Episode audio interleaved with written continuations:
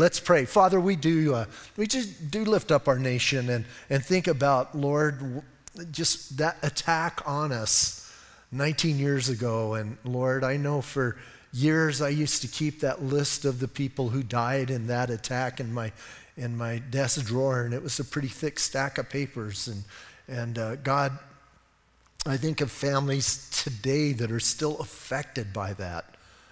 And we lift them up and pray that you'd work in their lives. I pray that many, many would come to know you. And, and uh, Lord, that as a church, as we're going to read about tonight, as a church, that we would influence our nation. And Lord, I believe it starts with us influencing our families and our neighbors and our coworkers. So, Lord, as we study here and as Paul is encouraging that church, uh, you know, a couple millenniums ago and, and, and reaching out to them, I pray that, again, we wouldn't just read words and, and have a Bible study and even, even leave saying, man, that was a good Bible study, but God, impact our lives.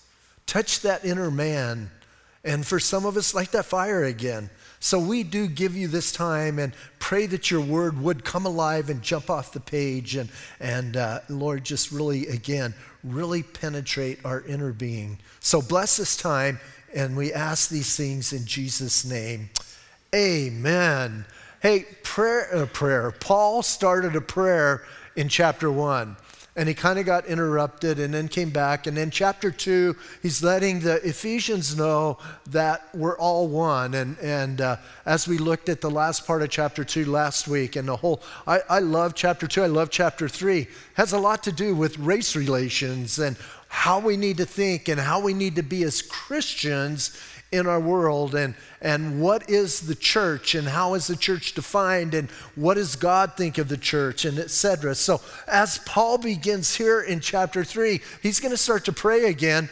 And then it's like, I mean, I would love to get inside this guy's head, sort of. I mean, he, he's getting ready to pray and he starts and then he goes, pew, because he wants to, he, he hasn't quite finished up what he was talking about in chapter 2 and about the church and who the church is and what the church is and how it's affected. So he starts verse 1 and then he interrupts it in verse 2 and goes down to verse 13 and then comes back in verse 14 to pick up what he started in verse 1. And on top of all of that, verses 2 through 13, or at least 2 through 7, I'm sorry, 2 through 7 are one long, crazy sentence in the original language, and you're going, man, this guy had to just like, he had to kind of explode inside and get it all out on the page. So, you know, we're going to look at that. And bottom line, here's what, here's what 2 through 13 is all about the church. And what is the church? And the fact that the church was hidden from everybody until God decided to reveal this mystery. And so Paul's going to call it a mystery. And once again, remember, in the Bible, when we talk about a mystery, we're not talking about something that can be solved or something you can discover on your own. If you get the special Bible decoder ring and just send in 1995, and we will send you the ring, and you can get your decoder ring and you can resolve. No, it's not that.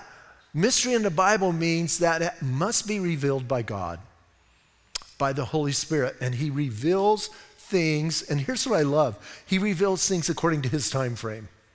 So if you read the Old Testament, the church is not mentioned unless you get into certain doctrines and then you think Israel's the church, and whenever Israel's mentioned, it's mentioning the church, which is not a good doctrine. I don't think you can have that if you want, but I think it's bad doctrine. So, Paul is here about to say what the church is, and having said all of that, here's what here's the way I take away from this whole section. The church is important. The church is vitally important. And I'm not talking about the church building. I think you guys know that. I'm talking about us. But I think too many of us in our generation kind of take it for granted. And we kind of give or take. And you know, I've said a lot, we're family, and I believe, I believe we desperately need one another. I am extremely upset with what's going on right now with the whole pandemic and you know you can't get together you shouldn't do those things. And, and some people i understand they're, they're immune compromised and things are going on. And, and i understand why you wouldn't come but it upsets me because we're supposed to come together and we're supposed to be together and you know I, I know there was a big debate even among some of the calvary guys well online is coming together no it's not it's online. It's not coming together. And again, I know some of you, and I'm not saying people that are staying home are doing something wrong, but man, the church needs to be the church. And in the darkest times is when we need to be the church more. So, Paul here starting, and by the way, before we, one more thing. Don't you love it when pastors do that? Like, get in the word. But Paul is in a dark time in his life. Think about where he's at. He's in jail, he's in prison. I have to be really honest. If I'm in prison, I'm not sure I'd be writing you guys and encouraging you. I might be writing you and whining about come and get me out and take care of this, but he's in prison and I, you read this stuff and it's just pouring out of him. And I think, man, when I grow up, I want to be like Paul. And I want to be that guy who, who has that faith, that, that faith that cannot be shaken and, and cannot be touched. So now, here, here's what he says, and, and I love this, man. For this reason, now we got to say, well, for what reason, right? For this reason. Because the church is not Jew and Gentile, the church is a whole new, I like what some people say, it's the third race, right? It's a whole new race. In the church, we're united. We, we don't look at each other from our ethnicity, from our race, from our social economic backgrounds. We're the church. And so, listen, he's been explaining that, and he says, For this reason, I, Paul, the prisoner of Christ Jesus for you Gentiles. Now, if you go to verse 14, what does he say? For this reason, he's picking up that same word, right? For this reason, I bow my knee to the Father of our Lord uh, Jesus Christ. So listen, he starts to do that, but notice what he says. He's a prisoner of who? Christ Jesus. Listen, this is incredible. He's not a prisoner of Rome in Paul's mind. Man, we, get, we need to get minds like that. He's not a prisoner of Rome. He's not a prisoner of Caesar. He's not a prisoner of the Jews. All of those people, listen, the Jews came against him, and he is there by his own accord, right? I believe with all my heart, had Paul not kind of gotten frustrated and lost it and said, I appeal to Caesar, I think Agrippa would have turned him loose. But that wasn't God's plan, was it? So now he's a prisoner, but he's not thinking, he's, here's what he's thinking I belong to Jesus. And I don't care if I'm rotting in a jail. I don't care if I'm on top of a mountain. I don't care if I'm living in luxury. I belong to Jesus. Saints, we need to get that in our hearts. Sometimes I know circumstances stink and circumstances can come in our life and there are things, but I believe in the darkest times is when we need to realize the most whose we are and who we belong to and this fact Nothing comes in your life that's not filtered by God. Got to keep that in mind. And you got to understand that. And I know some of I know some people are thinking, seriously, what's going on in my life right now is filtered by God? Yes. Because here's the flip side if it's not, you're either living by chance or you're saying evil has control. My God's in control. Period. And he knows exactly what's going on. So I love that idea. He's a prisoner of Jesus Christ or Christ Jesus. And then he kind of, I think he kind of lays something out for you Gentiles. Now, again, I think, I think all of us in here are Gentiles, correct? No one's raising their hand, so I'm thinking we are. A few weeks ago, it was a while back. Remember, if you were here on a Sunday morning, we had someone raise their hand, and they, they, they were claiming Judaism because they did uh, you know, Sister and Me or whatever, 23 and Me, whatever it is, and they had like one tenth of one point percent, you know, Jew. And they're going, I'm a Jew, I'm a Jew. No, you're not. So, anyway, sorry. And if I just ruined your profile, sorry. But anyway, anyway, he's writing to Gentiles. Now, here's what happens. He's I, I think here's what happens. And sometimes as a pastor, I feel that way. You kind of get done and you think, man, I could have said this. And I could have put it this way. And I could have done that. And for me, that happens every time I'm done teaching. It's like, why didn't I say that? And some of you are so kind, you come up to me and say, How come you didn't mention this? And I'm thinking, Thanks. but here's what's going on. I think Paul said, I needed to put that a little bit differently. Remember the whole Jew, Gentile coming together, being one church. So I think that kind of hit him. So here's what he's thinking I'm going to bow my knee for you, but just a minute. I got to finish that whole thought. So now he's going to go back to what he was talking about. So, verse 2, he says, For you Gentiles, and in verse 2, he says, If indeed you have heard of the, uh, of the dispensation of grace which was given to me for you, how that by revelation he made known to me the mystery as I have briefly already written about, by which when you read, you may understand my knowledge of the mystery of Christ. So here, so I know some of that you read that and you're going, like, what is he exactly talking about, right? But here's the end. It helps to get in the mind of Paul. Here's what he's doing. He's saying, listen, man. He goes, if indeed, in other words, you guys heard me. Here's what Paul's saying. I taught in Ephesus. I was there with you. So he's not saying if, as in you know, you might have. He's saying if is in the sense, uh, since you heard me. And he goes, listen, you have heard of the dispensation of grace, of the grace of God, or you might say the stewardship of the grace of God. Here's what Paul understood deeply, and I think we need to understand that. God has given all of us the stewardship of his grace. Every one of us, he's given us that. And what are, how are we handling that stewardship? We might even say the management. Do you know and understand and really believe that it's up to you and me to let the world know about Jesus? Nobody else is going to do it. It's us'ns. That's what I like to say. And it's our responsibility, and He's given us. Now, you can look at that as a burden, or you can look at that as a blessing. You can look at that as something you have to do, or you can look at that as something you get to do.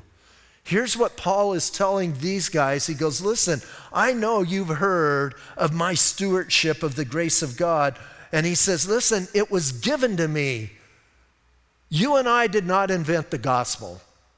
I'm hoping you don't share a gospel you invent.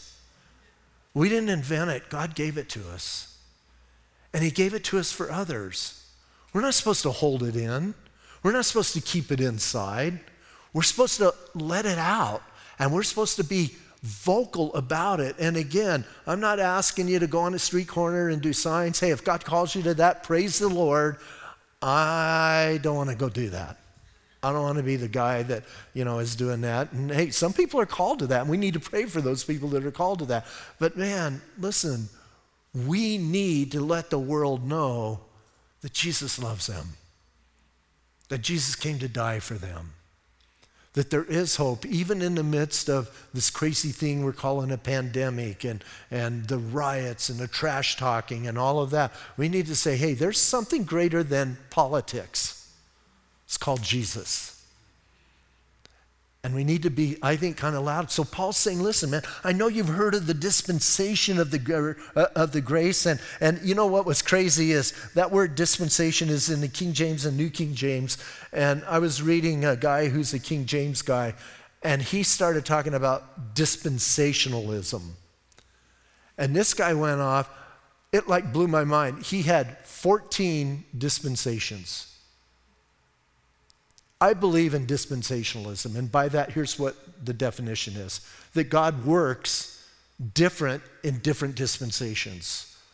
God was working one way in the Old Testament, and he was working one way before. You could say it this way He was working one way during Adam and Eve. You had the flood. Then he's working through Abraham. Then he's working through Moses and the law and David and that whole kingdom. And then he's working through grace. I believe there are some dispensations that God works differently, and, and I believe the Bible teaches that. But man, when you break them down to this guy broke them down from Adam, and then from Adam's kids, and then from Adam's kids' kids, and then, and I'm going, And here's the crazy thing this is not talking about dispensationalism at all. It's talking about stewardship and management. So Paul says, You did that. And then notice he says, It was given to me how? By it was given to or, or, it was given to me for you how that by the by revelation God he made known the mystery. So how did Paul figure out this thing called the church? Well, he got a decoder ring. That's how he figured it out. He sent it in 1995. And how did he figure it out? What does he say? By revelation. God revealed it to him. You don't have to, quote, discover it in the way that, you know, we may go mining for gold and discover gold and etc. God reveals to his people through all of the millenniums and ages what he wants to reveal in the last days, he revealed this thing called the church. Read Isaiah. Hopefully, you're doing that. If you're not, you're not doing a Bible reading. Read all of the Old Testament prophets. Read what Samuel said. Read what David said. None of those guys ever said church. They never used the word church. They never even saw this church age that we're in. Once again, the church age, biblically speaking, isn't there. We're a mystery. And here's what he's saying God gave me this revelation of the mystery. Now, Paul talks about this a lot and uses this word a lot because I think he's so, I think Paul is so like, wow, I can't believe that God revealed this to me. He's like pretty stoked about it. And then, and then he gives a, a parenthetical statement within the parenthetical statement that he's giving, right? It's like, come on. So here's what he says He says, He made known to the, me the mystery. Now, in parentheses, he says, As I have briefly written already, by which, when you read, you may understand my knowledge of the mystery of Christ. What is he say, talking about? I've briefly written already. I think he's talking about chapters one and two. So imagine you're reading the scroll, right? Because they had a scroll, right? Somebody nod yes.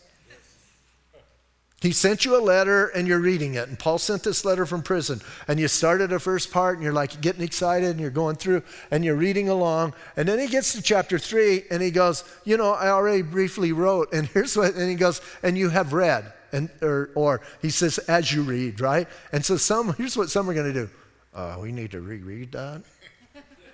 Like I wasn't paying attention. Like some of you right now, you're like spacing right now and you're not hearing what I'm saying and you're going to regret it because you're going to wish you would have been listening. So, listen, I know that happens. I do that. I shared, I shared when we opened up, and I've shared with you before. When, I, when we went to New York for 9 11, I wanted to feed the firefighters. That's what I wanted to do. I wanted to feed the people and get involved that way, and, and we didn't get to do that we were, did something else, and, and, typical me, like I'm all mad. Well, then I'm going to get on a plane and go home because I don't care about what I'm doing. And so, anyway, we, we went in this big, uh, one of the big, huge apartment buildings that was impacted by this, and we were helping people. Uh, recoup some money of things they lost bottom line so we could we could okay them for up to $10000 of government funding to help them out. And it was a good thing. But anyway, anyway, so we're sitting there, we go upstairs, up this elevator, and we're sitting in this room, and they're getting ready, and they're, they're telling us that, you know, hey, you guys cannot bring up God unless the people you're talking to brings up God. So we all took our Bibles and put them right between us and the people first. We thought, okay, we got to make that happen. And then and then they and then from then on, here's what I heard. Blah blah blah blah blah blah blah blah blah blah blah blah blah. And they're giving instructions. And they got done and they said, okay, we're going to open the doors and we're going to have people come in. Are you guys ready? I looked at the guy I was with and I go, what did they tell us to do? And he goes, You weren't listening, were you? Like some of you right now. And I go, No, I wasn't. And he goes, Well, you're supposed to take the green form, and then you're supposed to take the yellow form, and you're supposed. And I go, I didn't get any of that.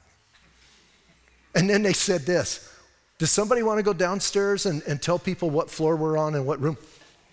I can do that. So that's what I did. So, anyway, listen. So, here's what Paul's saying to these people you need to read this, and maybe you need to reread it and maybe you need to re- reread it. How God revealed to me this mystery. Why is Paul so emphatic about this? Listen carefully.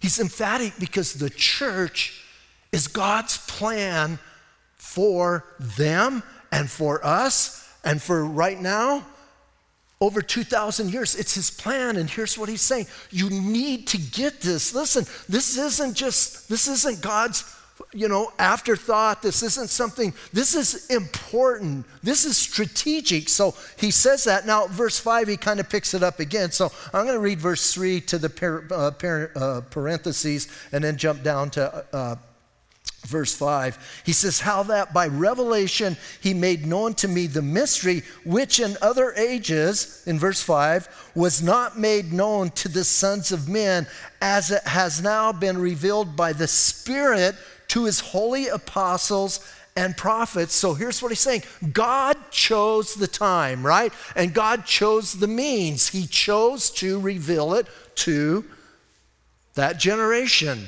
And from that generation on, God opened up, and you and I, listen, we have the privilege of reading and rereading and rereading, and that's why I think we should read through the Bible every year.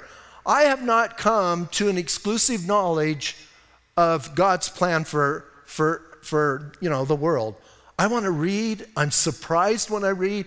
You, you guys, some of you have been reading the Bible for years. Do you still get like, whoa, that was good? And listen, man, that's what Paul, Paul here is saying, man. Listen, God revealed this, not, he, listen carefully. He didn't reveal the church age to Isaiah, he didn't reveal the church age to Jeremiah. He partially, just a little glimpse, revealed it to Daniel, but Daniel's going, duh, I'm not getting this at all. He revealed it a little bit to, or he didn't reveal it to Amos. Just think about, he didn't reveal it to Moses. He didn't reveal it to Abraham. Well, he kind of did reveal it to Abraham, didn't he? He says, through you all nations will be blessed. And everybody went, I don't understand what that means. Well, now they do. Now they understand. So are you getting? And he goes, listen, man, through the, and, and I love this. Now, people made a big deal out of, eh, you know, revealed by the Spirit to his holy apostles and prophets. And some people are going, oh, these guys are the holy ones, as, you know, in comparison to unholy ones. I'm going, to just stop. You know, he's, he's obviously, and whenever we read the word holy, here's what, here's what I think a lot of us do. We see a person with a halo like this. Holy simply means unique, set apart. You know, his set apart apostles, I believe what he's talking about is the 12 that were set apart. So then he says, listen, then he says this it was given to them. Now here's the mystery, here's what was not made known. Verse 6 that the Gentiles should be fellow heirs of the same body and partakers of his promise in Christ through the gospel. Here's what they didn't understand and the Jews didn't understand it. The Jews could not comprehend and could not even imagine, and were having a hard time accepting the Gentiles being part of this thing we call the church, and part of the things that are partakers of who? The Messiah. And the Messiah wasn't sent to you guys. You guys, don't you know you're cordwood for hell? That's what God made you. No, I'm part of the church, bro. Move over. And God breaking down that. And once again, we need to understand that in our generation too. There's nobody, listen, there's nobody excluded from the kingdom of God. And again, we can't judge people on, on, on, on race. We can't judge people, you know, on, on their ethnicity. We can't judge people on their social, economical background. We can't judge people on the amount of ink they have, whatever you want to put in there, the amount of piercings they have, the color of their hair, the color, you know. Come on. We're one, we're the body of Christ. And we need to understand that. So listen, man, I love that. He says, and he says, man, hey, the Gentiles, they're fellow heirs. Can you imagine what that did to a Jewish mind? What do you mean they're fellow heirs? We've been doing this thing for 5,000 years. They're just coming in right now? Yeah, you might want to read the parable about, you know, the last one hired. You might want to check that out. Jesus talked about it. Your Messiah, he talked about that. So might want to check. And they're just like, they, and fellow heirs is pretty heavy, but they're the same body. And then they're partakers of the promises of the Messiah. How can they be the partakers? And I can just hear the Jews like going, and, and they're exploding. Now, Paul's not writing to Jews, he's writing to Gentiles. And he's letting the Gentiles know Listen, you are important in the body of Christ. Doesn't matter. Doesn't matter what others might be saying, what others even, how they even may treat you. You need to know this is who you are. But I love the idea we're one, we're together. And again, it doesn't matter. And then, and then listen, then here's where it gets kind of good. So he's letting them know. And, and oh, by the way, all of this, check it out at the end of verse uh, six. All of this is through the gospel. It's the gospel that, that causes this. It's not Paul. It's not like Paul went, hey, I'm going to blow some Jews' minds. Here's what I'm going to say. He goes, this is the gospel. And the gospel changes people. And you've heard me say it over and over and over, man, we can change the world one heart at a time. We can give people the gospel and change this world. So then, Paul, now thinking of himself and letting them know that he doesn't think he's all that, he says, through the gospel, verse 7, of which I became a minister or a servant right? That word in the original language is servant, according to the gift of, of the grace of God given to me by the effective working of his power to me who am less than the least of all the saints. Paul could not believe that God put him in the place he put him. And I don't really believe that Paul ever really understood that he was Paul and he's writing, you know, most of the New Testament. Here's what I think Paul's blown away with. Number one, that God gave him the, the, the, you know, the revelation of the mystery of this thing called the church. And then God is using him to kind of bring some people together and get them to stop their, you know, their racial judgment and, and all of that. But then, then he goes, man, listen, he gave me the gospel. And he goes, listen, I'm a servant. I'm not, I'm not, here he doesn't say, well, I'm an apostle according to the gift of grace. I'm a servant according to the gift of grace. And we always need to remember that. And then I love, man, according to the gift of grace God given, uh, given to me by what? By the effective power of the Holy Spirit. Whenever people go out, and sometimes people go out and they say nice things to me, and I appreciate that. I don't so much like it when they say bad things to me, but I appreciate it when they say nice things to me. And I always try to emphasize Thank you for saying that. That's kind. But anything, anything that happens in your heart while I'm teaching is through the power of the Holy Spirit. It's Him, it's His Word, it's Him working.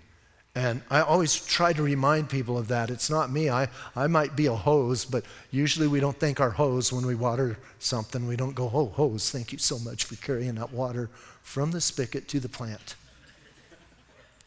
But it is kind of you to say that. But listen, man, here's what he says, man. It's the Holy Spirit.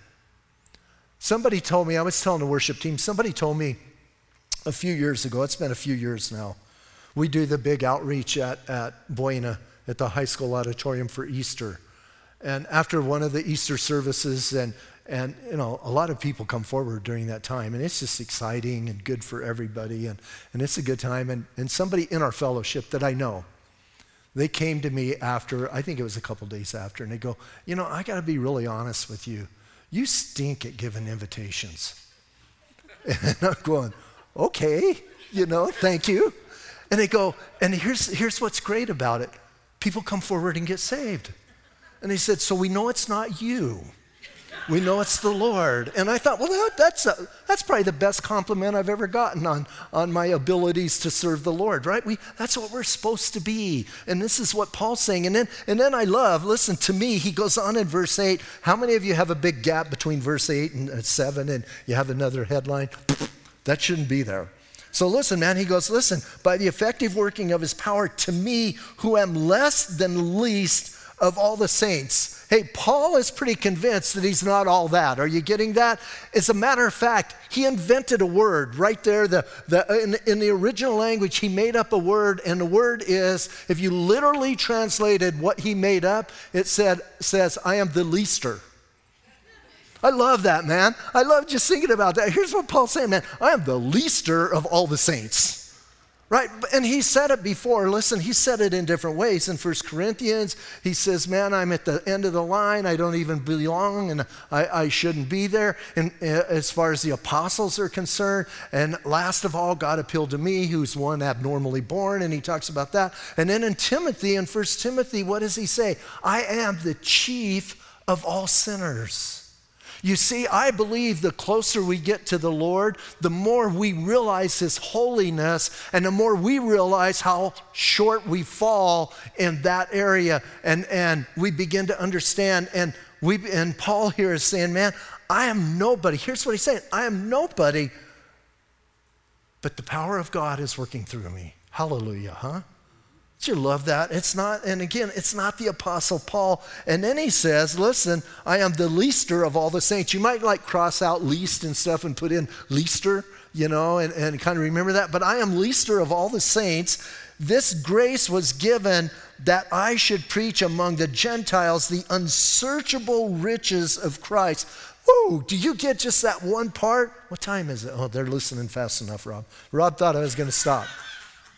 He said they may not listen fast enough. But do you, do you read that one part? Listen, man, he was the grace that he was given that I should preach among the Gentiles the what? The unsearchable riches of Christ. Do you know what that tells me? We will never, ever, ever come to the end of this thing we call our salvation and figure it out and go, oh, okay. And I just love, man, the unsearchable riches Write this in your heart God always, or Jesus, always, always enriches lives. He never takes away, He never subtracts. And I don't care your circumstance, I don't care what's going on. He always, and this is what Paul is saying the unsearchable riches. And here's what he's saying you Gentiles have just as much access to those unsearchable riches as the Jews do.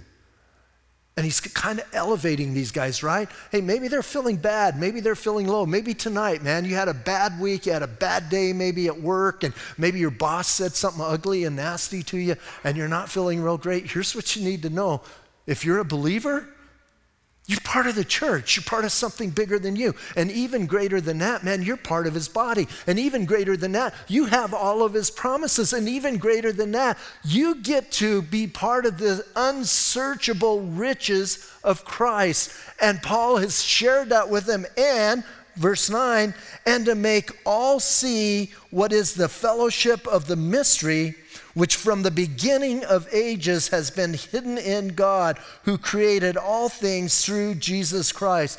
Here's what he's letting us know this was not plan B. From the very beginning, from before the beginning. And you know, that's again hard for me to kind of imagine that God was before the beginning and he's always been and that he's always existed in three persons and you know all of that going on but listen this is God's plan. And if God has worked his plan thus far, don't you think he's going to finish it? Don't you think he's going to bring it to completion? And if God has worked his plan this great, do you really think you're going to slip through his fingers? Do you really think he's going to forget about you? Oh, he'll get back into that in a minute. But he talks about, listen, and then he says, he says, who created all things through, Christ, uh, through Jesus Christ, verse 10, to the intent that now the manifold wisdom of God might be, know, might be made known by the church. Wow. You might want to circle that. Listen, he's, he's shifting now, and he's letting us know that you and I have a great privilege, and God has placed us in a position of privilege. So you have all of this stuff, you were in, and all of this plan was created and, and, and worked through Jesus Christ to the intent that the manifold wisdom, think about that. We kind of understand manifold wisdom means the, the many uh, uh, faceted uh, aspects of the wisdom of God, right? Might be made known by the church to the principalities and powers in heavenly places. Oh, are you reading that? Hey, right now, right now, they're watching. Angels are checking us out. And it, it's crazy because people have a big discussion here. Is he talking about good angels or bad angels? Yes. He's talking about all angels. And they're like looking, here, here's the good angels are looking at us and going, seriously? That's what you're working with. And again, the manifold wisdom of God, like they're going, man, God, you know things we don't know because I'm looking at those people in Sierra Vista. And listen, but do you understand something? This isn't make believe, it's not a fairy tale. Church, we have the privilege of magnifying God to spiritual beings that we can't even see. We have that tremendous privilege of being the church, and they look at us and they go, How does that work? How do you bring people from all nations, from all races, from all backgrounds? How do you grab all of those people and put them together and have them do this thing, church? We cannot figure it out. Well, that's a manifold wisdom of God. And we have the tremendous man. I read that and I think, man, they're watching us right now. How, how incredible that is. And I believe one of the highest purposes of the church is to share the gospel. I say that all the time. We're here to be a light. But it's not just, listen, it's not just to get people saved, it's to let people know we have a great God. But even, you know, maybe in some ways, maybe, maybe even a little above that, we get to let angels know we have a great God. God did not save us just because of us. He saved us because He loves us, there's no doubt. But He also saved us because we can magnify His glory to the world and to the angels. Is that good or what? Now, I think, you know, I'm thinking, man, if I'm sitting in Ephesus and I get a letter from this guy in prison, I'm thinking, whew, look at this. I'm thinking I'm going to go out in the marketplace right now and I'm going to tell some people about Jesus. And I'm going to let the Jews know back off because I'm part of this family. And then, oh, gets better and better. He says, listen, we can, we, we, we're, we're an example, or we might make known, the church might make known to the principalities and powers in heavenly places, according to the eternal purpose which he accomplished in Christ Jesus our Lord. An eternal purpose not an earthly purpose, not a sort of purpose, not a temporary purpose. Are you kind of understanding God's purpose for the church? Is to glorify himself. I know some people think, well, isn't that a little narcissistic? Not if you're God. I just, I just let you know, God's perfect and he's not narcissistic. He knows he's perfect.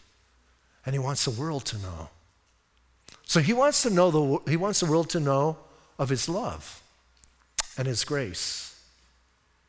But he also wants the world to know that he's holy and just. You can't leave parts of God out. That stinks. So listen, man, we have that. And he goes, it was according to the eternal purpose of Christ Jesus, or that he accomplished in Christ Jesus, verse 12, in whom we have boldness and access with confidence through faith in him. He's talking about, remember in Hebrews, he's talking about you and I can go right into the throne room. We can go into the Holy of Holies. Do you know that if you would have talked to a high priest, you know, in the first century or even before that, and you go, dude, I'm going to go into the Holy of Holies, they would go, uh uh uh uh uh uh. Even with the access they had, it was temporary and it was just for a short time. And you and I, you and I can go into the throne room of God simply by bowing our hearts and calling on His name, and we have access by the blood of Jesus. How good is that? I don't think it gets much gooder. I mean, that's like on the top of things, man. Anytime we want. I have been privileged to go a lot of places around the world and observe different religions. Whether it's Hinduism. I got to see Hinduism up close and personal. I got to see Buddhism in Thailand up close and personal. I've got to see animism in, in tribal people in Mexico up close and personal. And I watch all these people, and here's what they're struggling to do they're struggling to get their God's attention in so many different ways. In Hinduism, they do. In Hinduism, they do some dark, weird things that, you know, the world thinks they're all about, you know, it's wonderful. It's not so much with them. So, you know, and you just watch all of that. And you and I, Jesus did it. And we can go right into the throne room of the one who created everything. All we do is bow our hearts. And, and you know, uh, uh, who was it that had the song? I think it was uh, Stephen Camp had the song, We're Playing Marbles with Diamonds. We have this tremendous privilege of coming into the throne room of God, and we kind of treat it like, eh, Come on, man, I love that. Oh, and then, and then, and then Paul's going to kind of wrap it up here. Therefore, I love all this, man. Like he laid out this glorious stuff, and I know some of you you're tired and etc. But I know you're thinking it's glorious. I know inside you're like, "Woo, yes!" But you had a hard day, and I get that. But listen, man. And then so he builds all this up, and then he remembers in verse 1, he told him he was a prisoner and it might freak some of them out, right? So I love, listen, therefore, because all of that is true, here's what he's saying I ask that you do not lose heart at my tribula- trib- uh, tribulations for you, which is your glory. You see, sometimes we see God work in ways in people's lives that we can't understand. And we can't put it together. And oftentimes our response is, Why would you do that, God? And his response back to us, I will speak for God, is this because I'm God and you're not. That's why I would do it. He knows the beginning from the end, he knows what he's doing. So, we look at people's lives. Have you ever looked at someone's life and said, why did that happen to them? They were serving God. They were doing this, they were doing that. And, it, you know, usually it's some atrocity. And we go, why would, why would that happen? And here's what Paul's saying don't lose heart over my circumstances. I'm in prison, and I'm in prison because of you guys, right? Why did he go to prison?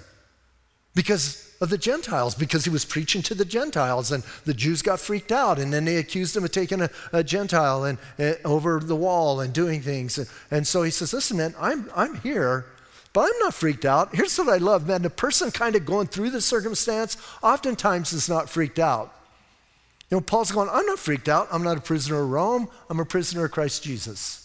So, you guys do not let my circumstance, my tribulations influence your heart and your walk. Don't you love that? This is the heart of a guy, man. He's like trying to pull them up, and I think they should be there pulling him up, right? And encouraging him. But he's going, hey, I got this. I can handle this, but I'm worried about you guys. And how are you going to handle it? And how are you going to process it?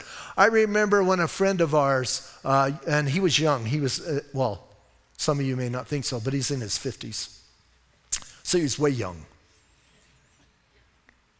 And he was serving the Lord. He's a missionary in Mexico. He, had, he was getting close to where he could finish up one translation, getting ready to learn another language. This guy already knew four languages. He was going after another one.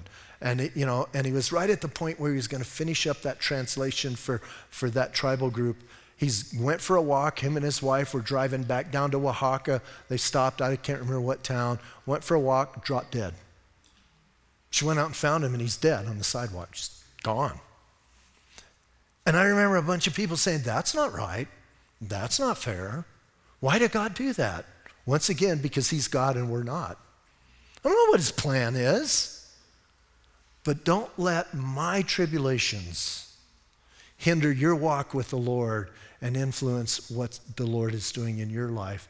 Because listen, man, what God is doing through me, he, and I kind of like it. He says, listen, this is for you, which is for your glory, to build you up, to encourage you. So be careful how we look at other people's lives.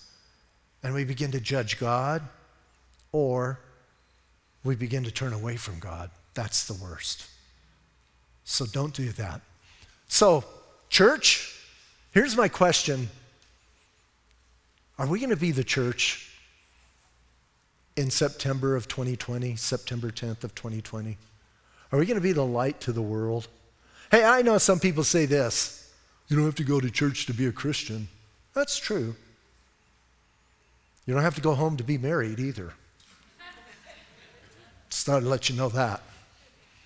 You're going to have a rotten marriage. So if you're not hanging out with God's people, you're not going to have a great relationship with God. I don't care how you paint it. I don't care. And again, I'm not talking about people who are watching online and, and, and part of what we're doing because of the pandemic, but I'm talking about in general. Nothing irritates me more when people tell me. And during one of my ambulance trips to Tucson, one guy said that, well, I don't have to go to church. And I go, no, you're right. I said, going to church doesn't make you a Christian any more than going to McDonald's makes you a hamburger. And I said, you're, you're right about that, but you got to meet with God's people. If you're telling me you're a Christian, then you need to be with God's people. And you need to meet with God's people. When Gaynell and I got saved, we were discipled by some missionaries. And if you know anything about missionaries, they're independent people. That's how God built them. That's how God put them together because they got to go out and do things. And, you know, they're, missionaries are tough sometimes to have in the church because they're very independent. And you're kind of like trying to reel them in. And they're going, leave me alone. And we were discipled by missionaries. I think that about the fourth time we got together because we were in a small group. And Gaynell and I thought that small group was church. This is fine. And I remember Eric and Terry came to us and they said, You guys need to get in a church. And we said, We are. They go, No, this is not church. This is a small group. This is part of the church. But you need to get involved in a body and be part of a body. I thank God for those guys putting that in our hearts as young Christians and doing that. So, church, let's again, one more time, change the world. And let's make an impact on this world. Let's stand up and pray.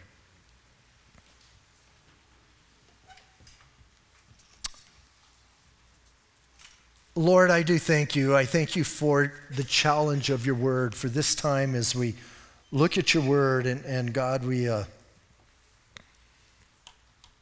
look at how great this thing is that we, I think, so casually call the church, and accept, yeah, this is the church. And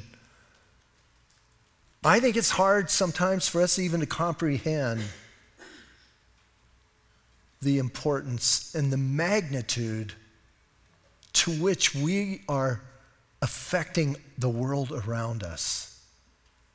And yeah, we may be this group in Sierra Vista in some corner of, of Arizona and kind of pushed away and out of the limelight and all of that, but I know that, God, you have a purpose for us here. And as your body, as your church, give us that, that insight that Paul was writing about, how great it is, and how mind boggling it is that we're part of this thing so much greater than we are.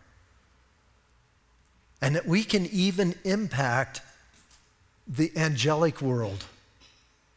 That by what we do, by what we say, by how we interact with each other, by how we interact in our world and, and do things in our world, that the angelic world is going to be impacted. And I pray that that would, that would just impress deep on our hearts. And God, that you would be glorified in our lives. And I'm going to ask you to just take a moment or two and, and stay in that attitude of prayer. And if you're here tonight and you're not part of the church, as I've been talking about, we're together, we're part of this. I, I, I kind of include everyone in here because uh, I look around, I see many of you are part, but hey, you know what? If you've never asked Jesus to forgive your sins, if you've never asked him to come into your life, if you've never asked him to change you, tonight's the night to do that.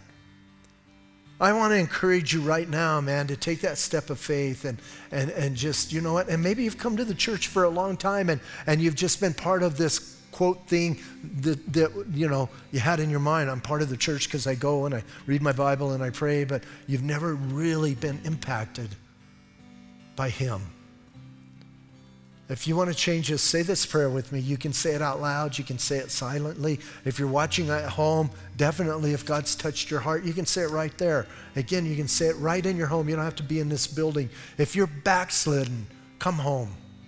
Man, come back to Jesus. If you've drifted, especially during this time of the pandemic, if you've kind of drifted away and kind of got into your own world, and maybe you, maybe even tonight you kind of came back to the church to check it out, and, and you realize you've, you've gotten far away, man, come home. Come back to Jesus. Again, if you're at home, you can do it. Say this prayer and call on his name Jesus, tonight I confess to you that I am a sinner. I'm sorry, God, that I sinned against you. And right now, I'm asking you to forgive me. Jesus, thank you for dying for my sin. Thank you tonight for your forgiveness. And now, I'm asking you to come into my heart and I want you to change me. Jesus, come into my life and guide me. I want you to be my Lord and my Savior. If that's a cry of your heart and, and you said that prayer and you meant it sincerely, I'm going to ask you to put your hand up in the air, put it high up in the air, and we'll pray for you and celebrate with you. Anyone in here tonight? Greatest decision you'll ever make. Lord, I thank you as we get ready to go out. Thank you for the revelation of this thing called the mystery, called the church.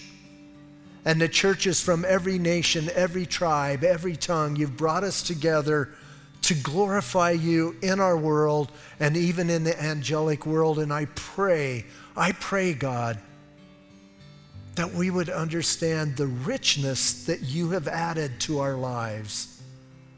And we would go out and share that. And we pray these things in Jesus' name.